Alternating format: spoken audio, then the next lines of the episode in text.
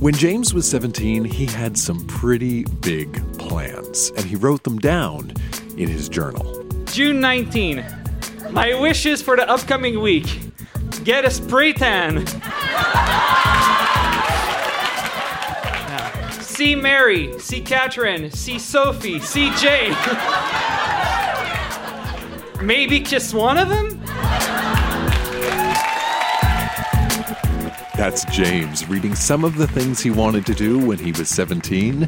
I'm Dan Misener, and this. This is Grown Ups Read Things They Wrote as Kids. Hello, Montreal. It's nice to see you. How you doing? This is a show where we travel back in time to remember the good, the bad, and the awkward parts of growing up. This time, recorded live at La Sala Rossa in Montreal, we have jokes without punchlines, a tale of unrequited love, and perhaps the sweetest 17 year old boy you have ever heard. This stuff is weird, it is wonderful, and it can be a good reminder of just how far we've come. So think about who you were when you were a kid, and stick around. When Valerie was 14, she had a lot of deep thoughts and unanswered questions. So she wrote them down in her journal. A quick heads up Valerie wrote these when she was a teenager, and there are some cuss words which we do not bleep. There's your heads up. Here's Valerie asking some of life's big questions. Why are we the only beings with material possessions? Why do we bother going to school? The world has become a huge shitbox. I will be shot someday. Why are there boys and girls and not just hermaphrodites? Why can't people get a job anymore? Does the government do anything? Why did we have to invent guns? Why are people racist? Why do we have music? What is the point of doing anything? What are we made of? Are there solar systems inside of us?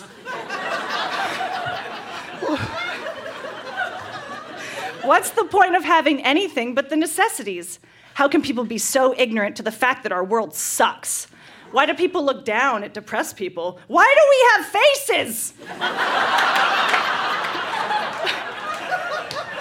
How can no two snowflakes be alike? Is life easier when you don't care? Do my poems mean anything? What if our whole lives are someone else's dream, and when they wake up, that's when we die? Who invented words, numbers, letters, and language? Why can't we see air? Why do some people appeal to some people but not to others? Why doesn't glue stick to the inside of the bottle?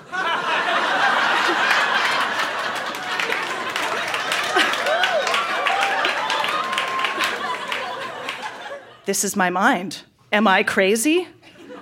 Questions always, no answers.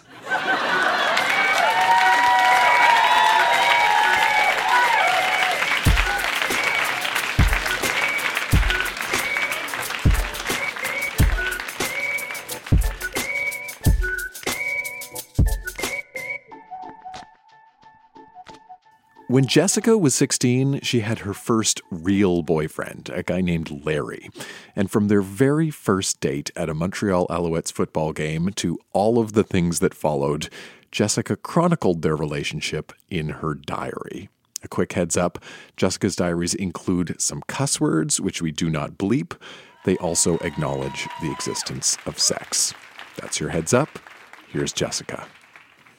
Sunday, September 10th, 2000, time 11:47 p.m. Listening to Angel of Mine by Monica. Ah, uh, he kissed me.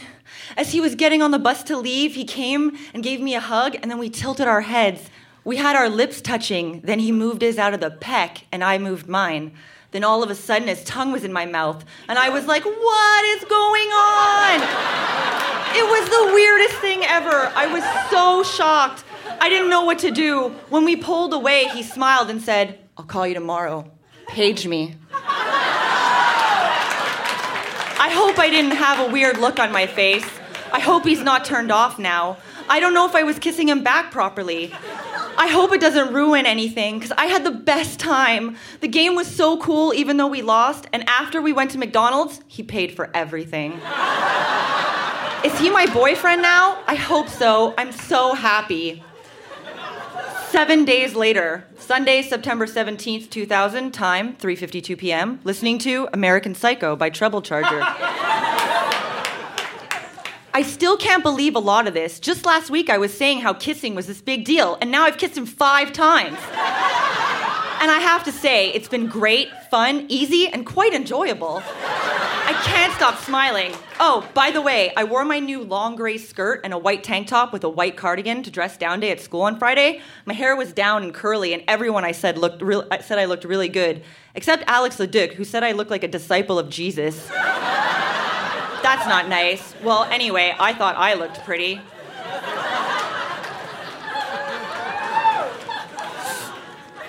Uh, so things uh, progressed pretty quickly, and soon I realized that even though I was way boy crazy, I wasn't ready for all of the physical stuff that comes along with a first relationship. Saturday, September 23rd, 2000, time 1:22 a.m., listening to All or Nothing by O-Town. oh my god, Larry's the cutest. Today I said I could live off fries, and he said I could live off you. One month into the relationship, Monday, October 9th, 2000, time 7:54 p.m., listening to Come Out and Play by The Offspring. We went outside and people were walking to the dep to buy some alcoholic beverages. So we started walking and Larry and I were in the back making out every 10 seconds. Then Frank comes up on his bike like we need a chaperone and he hands Larry a condom. Thank you and fuck you, Frank. That's exactly what I needed. Somebody else pressuring me. I hate this. I'm not ready. Whatever. So we go to the park and we're sitting on the swings. I'm on his lap, and he's going to town macking with me. he leans back, lifts up my shirt a little, and reaches up and grabs my boob. It startled me. Then he goes, uh, What kind of bra are you wearing? So I'm like, uh, It's a sports bra. And then he goes, Uh, sporty. And takes his hand out. Ouch. Later on, he tried to put his hand down my pants and I wouldn't let him. I said no, and he said why, and I said I don't know, and then he goes then why not, and then I just said no, okay. He got all mad and said fine. Then when I tried to talk to him, he put his head back, yawned, and said you bore me. Right? I can't believe he said that. It hurt my feelings so much.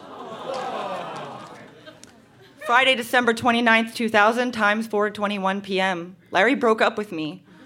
I can't believe it. I'm crying so much. This is bullshit. I can't believe this. My heart is broken in a million different pieces that have sharp edges. Cry, cry, cry, cry, cry, cry. he called and sounded upset. And I'm like, hey, where are you? And he's like, skiing. And I'm like, oh, cool. Are you having fun? Sorta. Oh, what, what, are you hurt? What's wrong with you? I, I don't think that we should see each other anymore. Me, what? Oh, it's nothing you did. It's me. Oh, I started tearing. It's not you. It's just, I don't know, me. Uh, okay. Um, uh, well, anyway, check you later. Click, hang up, cry. I'm listening to the ballad by Millencolin. I should have just put his stupid dick in my mouth. Why? This is the worst day ever. I didn't think they could hurt this much, but it hurts so much I can't even explain what I'm going through. It's like 10 billion trillion times worse than I thought. I wanted to turn 17 with him by my side. He was my everything. I can't believe this is happening. I gotta go cry some more. My life is over.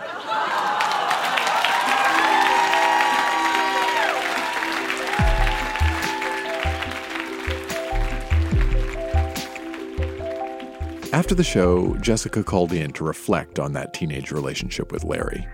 I mean, he was my first boyfriend, and I was head over heels and so not ready. Uh, I read the entry at the show where he broke up with me after four months of dating. Um, I mean, there are literally tear marks all over the page. The ink is smudged in some places. I, I was devastated. But years after that teenage devastation, We actually ended up together uh, again in our 20s and uh, had a real grown up relationship. Uh, we traveled the world together. We lived together for five years. We were best friends. We all we did was laugh. Uh, it's so funny to read the, the old entries when we were young and stupid. It's uh, my friends and I sometimes get together and we have a couple drinks and we go through the journals and we just we piss ourselves laughing.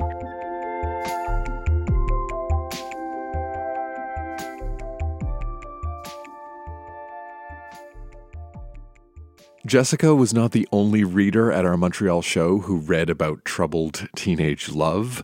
Our next reader, Zach, brought along a short story he wrote when he was 16. And the thing you need to know about this story is that even though it's a work of fiction, the protagonist has a lot in common with Zach and what was going on in his life when he was 16. Live on stage in Montreal, here's Zach reading a story called Non fat lattes and decaf dreams. the, the crash of espresso machines mixes with the loud chitter chatter of honeyed words and computer keyboards as the movements of a crowded corner Starbucks swirl around a disheveled teenage boy. He wears dark wash blue jeans, fashioned to his waist with a supple brown leather belt, and a buckle that could come straight out of a Western 50s flick. He checks his phone to confirm the time and reads over the BBM conversation simply because he likes reading it. She asked if he wanted to hang out. He had waited five minutes to answer so as to give the impression that he was preoccupied with other things. He coolly said, Sure. And suddenly, the rest of the day revolved around the single coffee meeting. He puts his phone down on the table. He averts his gaze from the window beside him. He can see his reflection, and he doesn't like what he sees puffy cheeks, asymmetrical features, and the ensuing frown making things worse. Three times he looks up at the swoosh of the door, but none of the individuals are the person he's looking for. And then finally, to his supreme delight, though he does not let her see it, his companion walks in. Her name is Eve, and she waves at the boy cheerily, carelessly, and altogether warmly. She nonchalantly glides towards the barista and her steps confident, her speech even as she orders something sweet and exotic and stylish. Breezily paying with clean, crisp bills from a thick wallet. Her hair is damp, the strands shining and sensually clinging to one another. She had mentioned in her text message that she would come after her post workout shower. He imagines her running on a treadmill, warm sweat sliding down her neck and running down her torso, each stride forming her athletic and fit body. Her flush not detracting from her femininity in the slightest. Then, in a way that only the mind of a teenage boy could, he starts to violently mentally undress her. He pictures her showering, the water running down her back, front, body wash forming at her thighs. He stops himself, lest the lecherous thoughts manifest on his face. There is nothing she does where she is not the top of the pack, the alpha, the leader. Academically or socially, she is everything he wishes he were and more. He hangs on her every word. She licks milk froth from her lips, and it makes him crave her body. Imagining the small pink tongue sliding against her lips, and no, stop it. She would never be interested. She's like a sister. She would tell you anything. A bird in the cage is worth two in the bush, and you strike now, and you could destroy the entire friendship. And what if it didn't? Carpe diem. Who knows what the future might hold? No, no, no. Don't be foolish. She would never want you. She could never see you in that way. Just tell her.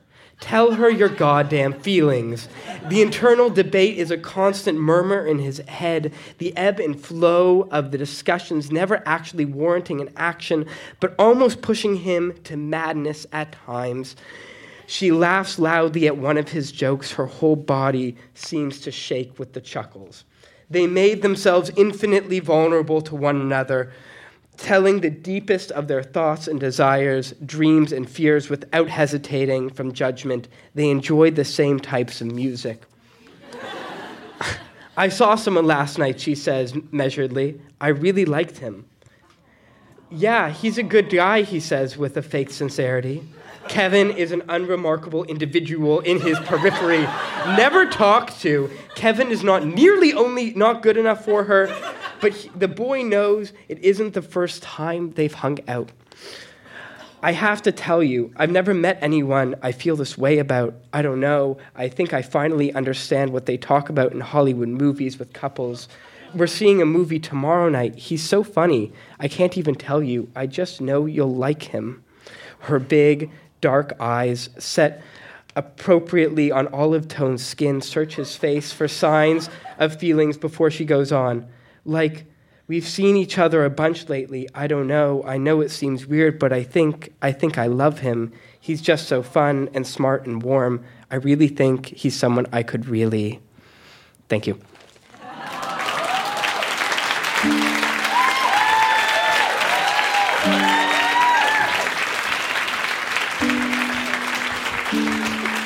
Zach, ladies and gentlemen.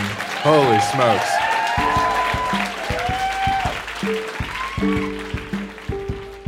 After the show, I asked Zach how much of his story was based on his own life and whether Eve, the girl in his story, was a real person. Zach told me she was based on somebody, but it wasn't a girl named Eve. It was a boy named Adam. Adam was my best friend in high school. He was kind and clever and ambitious and generous of spirit and artistic and had big pretty eyes. And I spent most of my time with him, uh, and I very quickly fell in love with him. And I have all these things that I couldn't say, obviously, uh, like in the story, and many, many coffees that went by without being able to say what I wanted to say. The end of grade 12, I, I came out to him and I told him everything I had been feeling for the past two years. Uh, I felt like I really needed to. I needed to know what would happen, like what was the end of the story. Um, and and so I told him, and uh, he's a stand-up guy and took it super well, but you know didn't think of me in the same way. Uh, I really do credit him with helping me figure out who I am. There was a part of me that thought it was very noble that you know I was the the person who didn't expect anything back. You know, love was not something I had to give and take. This wasn't a business transaction. I thought it was very noble that I didn't demand anything in return. I was, I'm, I, I could just give. And uh, looking back on it now, I think I would steal the line from the perks of being a wallflower that we accept the love we think we deserve, and uh, that that's not how relationships work. And so I wish I could tell myself that.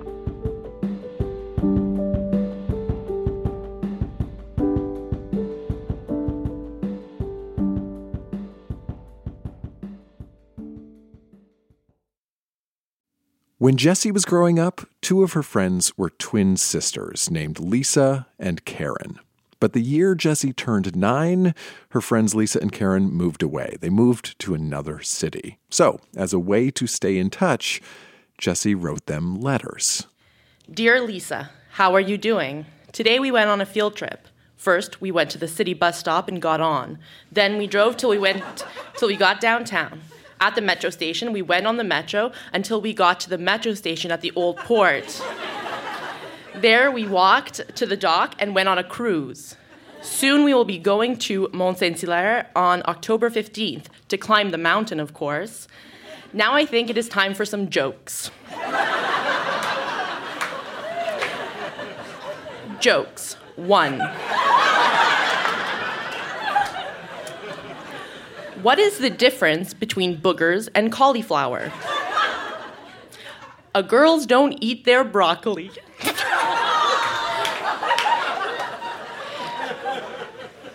Which place do cows eat popcorn? A movie. what kind of skirts do cows wear for ballet?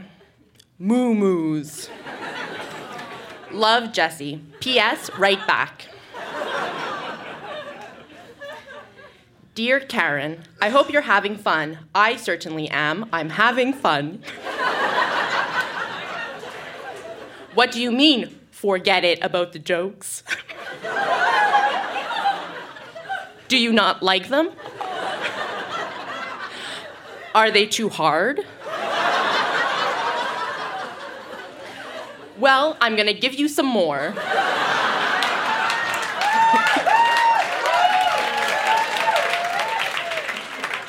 So these jokes don't have answers, so if you know the answer, please let me know. Number one Why did the ball player bring a rope to the game? Where do cows go on vacation? Where did the farmer take his pigs on a sunny afternoon? I'm sad you're gone, very sad, right back. From Jessie. This last one, I'd like you to know it was written cursive, so, you know. Dear Karen and Lisa, I got Madam Adams for French and Mrs. Soma for English. In Madam Adams class, when you do your homework or do a very good dictée, you get a stamp on the Je parle français board. And if you get 10 stamps, you don't have to do your homework for one day. I have already gotten 10, but I'm going to wait for a day when there's lots of homework.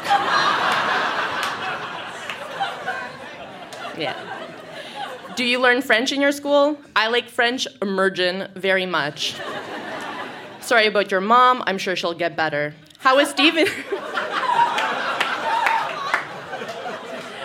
How is Stephen doing? What grade is he in? Love, Jessie.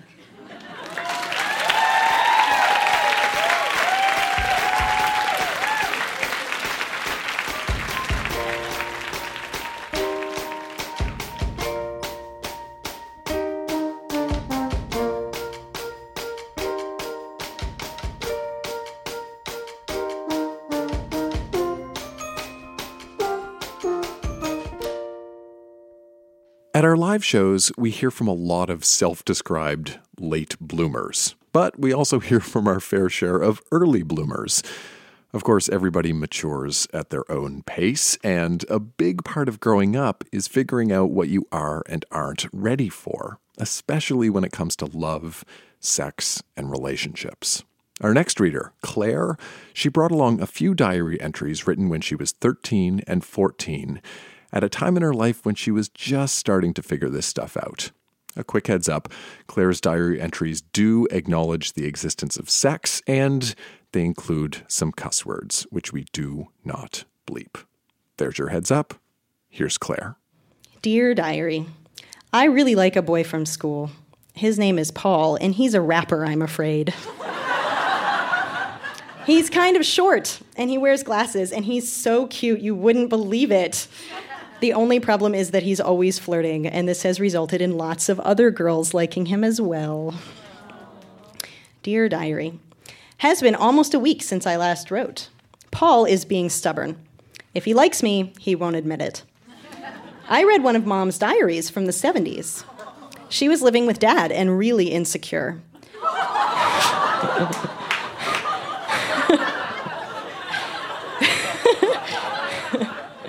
She kept thinking that normal things in a relationship were abnormal and that bad things that were dad's fault were her fault. I wanted to kill him for hurting her so much. I want to write her biography. I don't think anyone would read it though, because she's not famous. if I became famous, then everyone would want to read anything I wrote. Note get famous. Claire. Dear Diary, today my life has been changed. I went to see The Shadow with Paul at the Cineplex Odeon in Galleria. We made out for almost the entire second half of the movie. He French kissed me a few times and felt me up and bit my nipple.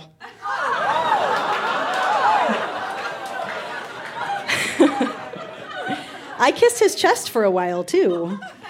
The big thing is that I gave him a hand job. Would not have done this normally.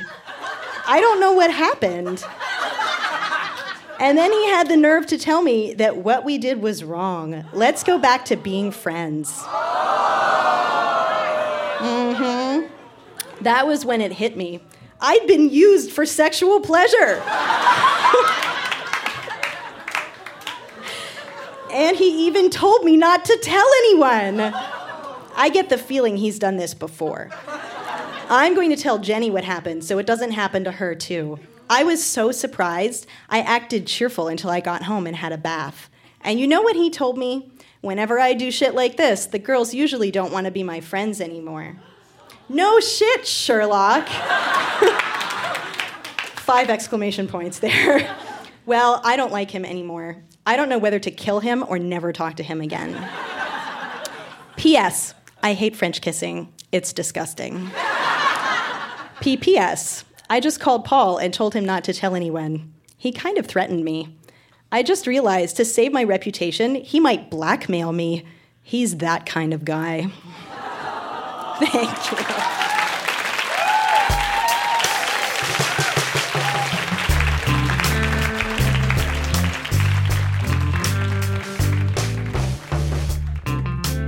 Looking back, the thing that strikes me the most about those diary entries is how taken advantage of I was.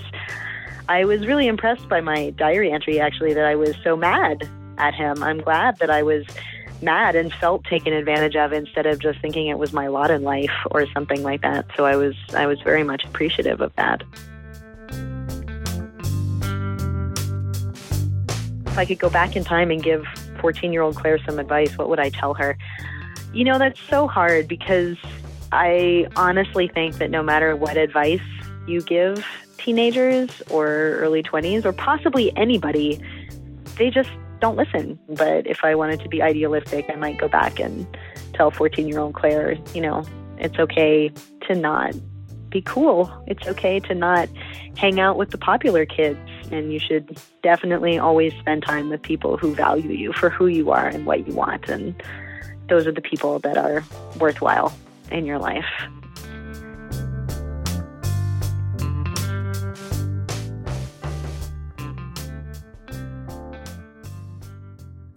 At our Montreal show, we heard about some pretty crummy behavior from teenage boys. Paul taking advantage of Claire in the movie theater, Larry being unkind to Jessica when she wanted to slow things down. But as evidence that not all teenage boys are like that, I present to you our next reader.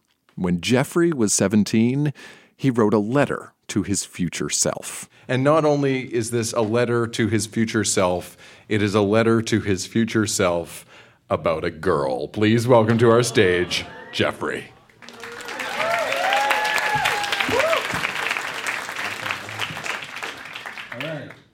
Dear future me, I really, really don't want to be in a relationship, but I really, really like this girl. We've been talking a lot for the past while, and she sings really freaking well. When I say freaking well, I mean like I would buy her album. She's really cute too and smart. Like I have a lot of fun talking to her.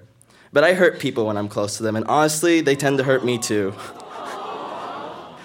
I don't want to hurt her. She even understands I need to take my time, and I really appreciate that. How am I going to go into a if I don't really think things last forever? Either way, I'm going to see her tomorrow and I can't freaking wait. I've not been in this interested in someone before, and no one has really been that interested in me. She makes me feel good about my stupid self. I'm such an ass to her. I always call her a hippie, and she gets really pissed. But honestly, it's just because I'm bad at starting a conversation. it's the way she thinks too. Like it's just so genuine and different, and it drives me nuts, and I find it really cool. she has this view of the world, and I really like it as well. Her eyes are really nice too. I love her smile. She hates it though because she has braces, but I don't mind. she does many cool things to help people too. I don't know how to handle being accepted by someone like this before, but honestly, it feels nice. And I wrote like big letters, update with little stars. I actually kissed her. Thank you. Like, I went up to her and kissed her lips. She. and like she kissed back. like she was just there with her blanket and I kept pulling it towards me like a, some weirdo. and I just went for it. The kiss tasted like alcohol because her mother gave us booze, but I was driving, so I couldn't drink. So she drank both of our glasses. I can't stop smiling. Future me, I don't know if you'll even know her when, when you read this, but I want to be with her because I really like her. I'm scared but happy. It's weird.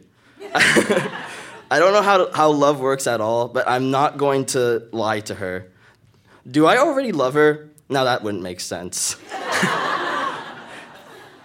think the thing of her loving me terrifies me. Like maybe she'll get to know me and then she'll end up getting bored and end up hating me.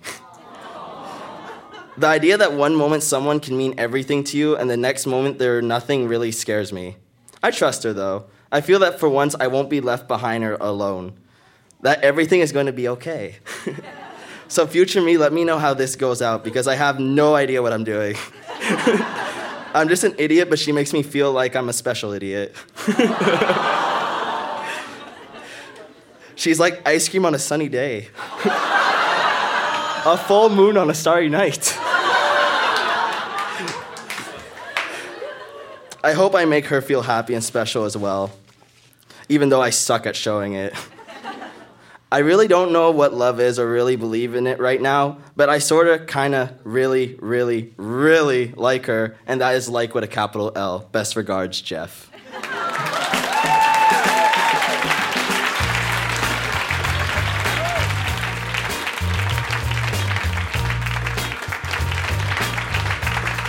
And the Grown Ups Read Things They Wrote as Kids award for the sweetest 17 year old boy in existence goes to Jeffrey.